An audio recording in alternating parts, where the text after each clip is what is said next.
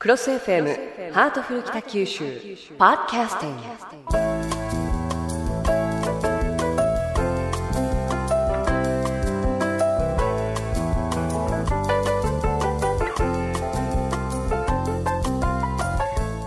北橋北九州市長といろんな話題を楽しくおしゃべりします。ハートフル北九州。今日のテーマは漫画家です。市長今日もよろしくお願いいたします。はい、よろしくお願いいたします。さて、えー北九州という街はいろんな有名な漫画家をたくさん輩出しているということであの確か市長も漫画は大好きでいらっしゃいましたよね。小さい時から死ぬほど好きだったんです。私もそうです。まああのあんまり漫画を嫌いっていう方も少ないんじゃないかな本当はというふうに思うんですけれども。何でもあの市長は最近著名な漫画家の方とお会いする機会が多かったというふうに伺ってます。はい、8月末にですね、はい。えー日韓漫画フェスティバルが北九州で行われまして、はい。なんと千葉哲也さん、里中真知子さん、畑中淳さんとずらっと大御所がお越しになりましてね、はい。そして12月12日は漫画ミュージアムの基本コンセプト委員会の委員長松本零士さんと。はい。あー幸せでしたね。本当に憧れの漫画家とお会いできました。12月12日っていうとえ今週の水曜日だったんじゃないですか？はいいよいよ漫画ミュージアムを作ろうということではい。あの分厚い報告書をいただきました。あの松本零士さんの感想どんな方でした？帽子がいいですね。あー。本当アーティストという感じで。はい。そしてですね漫画家になろうと決心した頃のお話があの松本さんからあってね。はい。戦後間もなくデパートでいろんなあの海外の漫画を展示するチャンスがあってはい。それでも一気に夢が膨らんでもう漫画家になろうと決意したっていうエピソードをねえー。お話になっておられました、うーん。わあ素敵な方なんでしょうねどの方も。まああの絵を見てると、まあ、素晴らしいじゃないですか、はい。ね、夢とファンタジー、ええハリー・ポッター以上だなと思ってます。が まあでもあのそれぞれの作品に思い入れがある方たくさんいらっしゃると思うんですが今お話に上がりました松本零士さん宇宙戦艦ヤマトですとかそれから男おいどんですとか銀河鉄道999で一世を風靡した北九州市が誇る漫画家でいらっしゃいますよね。そうですね。はい。あのさっき私も言いましたように他にも北九州っていうのは多くの漫画家を輩出しています、えー、末延慶吾さんですとか関谷哲司さんでしょう末松正弘さん、えー、他にも北条司さんでしょう松本零士さん、陸奥英子さん、えー、渡瀬製造さん北九州市ゆかりの漫画家っていうのは本当にたくさんいらっしゃいますけれども北九州からなんでこんなに多くの漫画家の方が出られたのかなってちょっと考えてみたんですけれども何か理由ってあるんでしょうか？そうですね。あの漫画家以外にも作家やいろんなあの芸術で活躍される方出ているんですが、はいまあ、ふと思い当たるのはですね昔々からあの東西もうあらゆる文化がたくさんここに集まっていたということがあると思いますね。はいあの明治の時に関谷達成とできましたよね。はいえーそして九州や中国いろんな方々が集まってきましたそれからですね文字はですねあのヨーロッパの船が上海に寄った後最初に立ち寄るのが門司港でしたよね、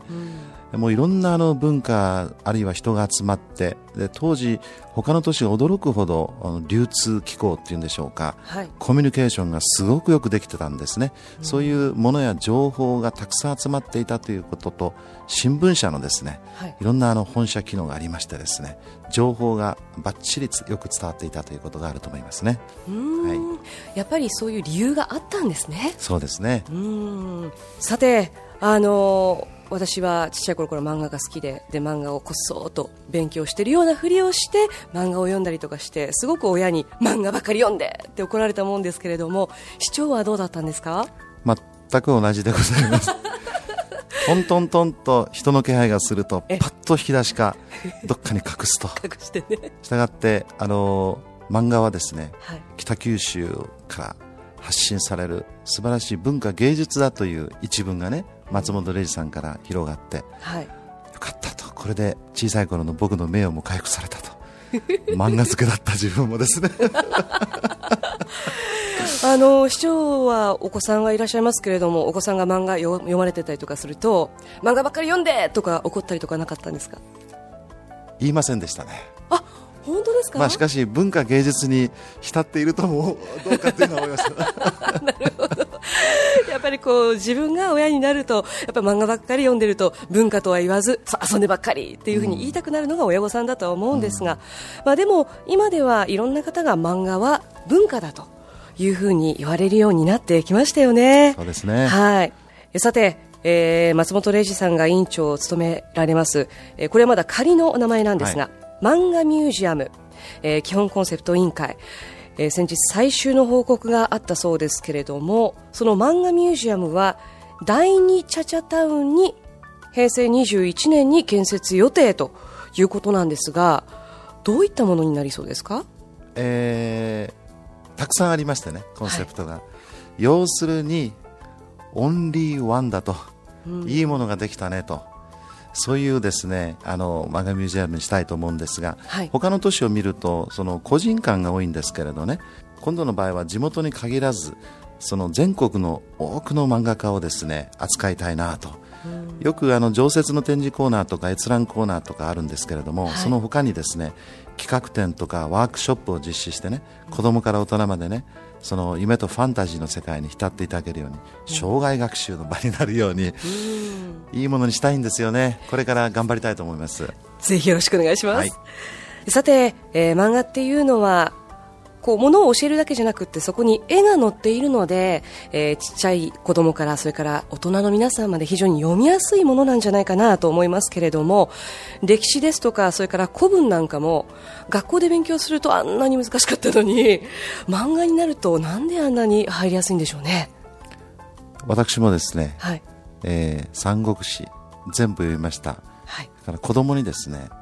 えー、日本の歴史世界の歴史ってあたくさんあるんですけどね、はい、それをプレゼントしましてね、うん、漫画から入るように言ったんです、はい、おかげさまで当たりましてですね、ええ。ー、社会科だけは歴史だけはあのいい点数だったみたい。やっぱり漫画から入ってまず興味ができて、うん、で楽しく読んでいく、はい、あこれは正解だったなと,、えー、と思っております。学校の教科書が一気に漫画に変わってみてはどうでしょうかね。えー、まあ、あの学校の先生には先生の教え方があるでしょうけどそうですね。言い過ぎました。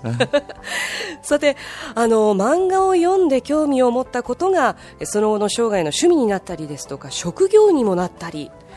そういう発展もあるようです。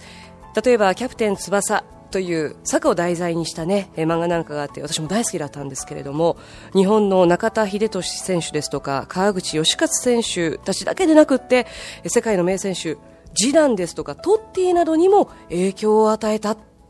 て、うん、なんだかこれすごいお話ですよね。そうですね。はい。まあでもあのこれだけ多くの人に夢ですとか感動を与える漫画まあ、世界中に広がって今では日本発信という感じで、日本の漫画っていうものが世界各国の方にすごく愛されてますよね。あのアニメなんかもですね、はい、アカデミーの、あの舞台で大活躍してますよね。日本の漫画っていうのはついにグローバルな世界で高い評価いただくなりましたね、もう松本零士さんの漫画の本も世界中各国でもう地球上あらゆる人たちが翻訳されて読んでると言いますから、はい、まさにあの日本発信の素晴らしい文化芸術ということが定まりましたね、えー、は。い。えー、そういった日本の文化ともいえる、えー、漫画をミュージアムにどっと集めてという漫画ミュージアムをちょっと期待したいと思いますということで北橋市長今日もありがとうございました。ありがとうございました。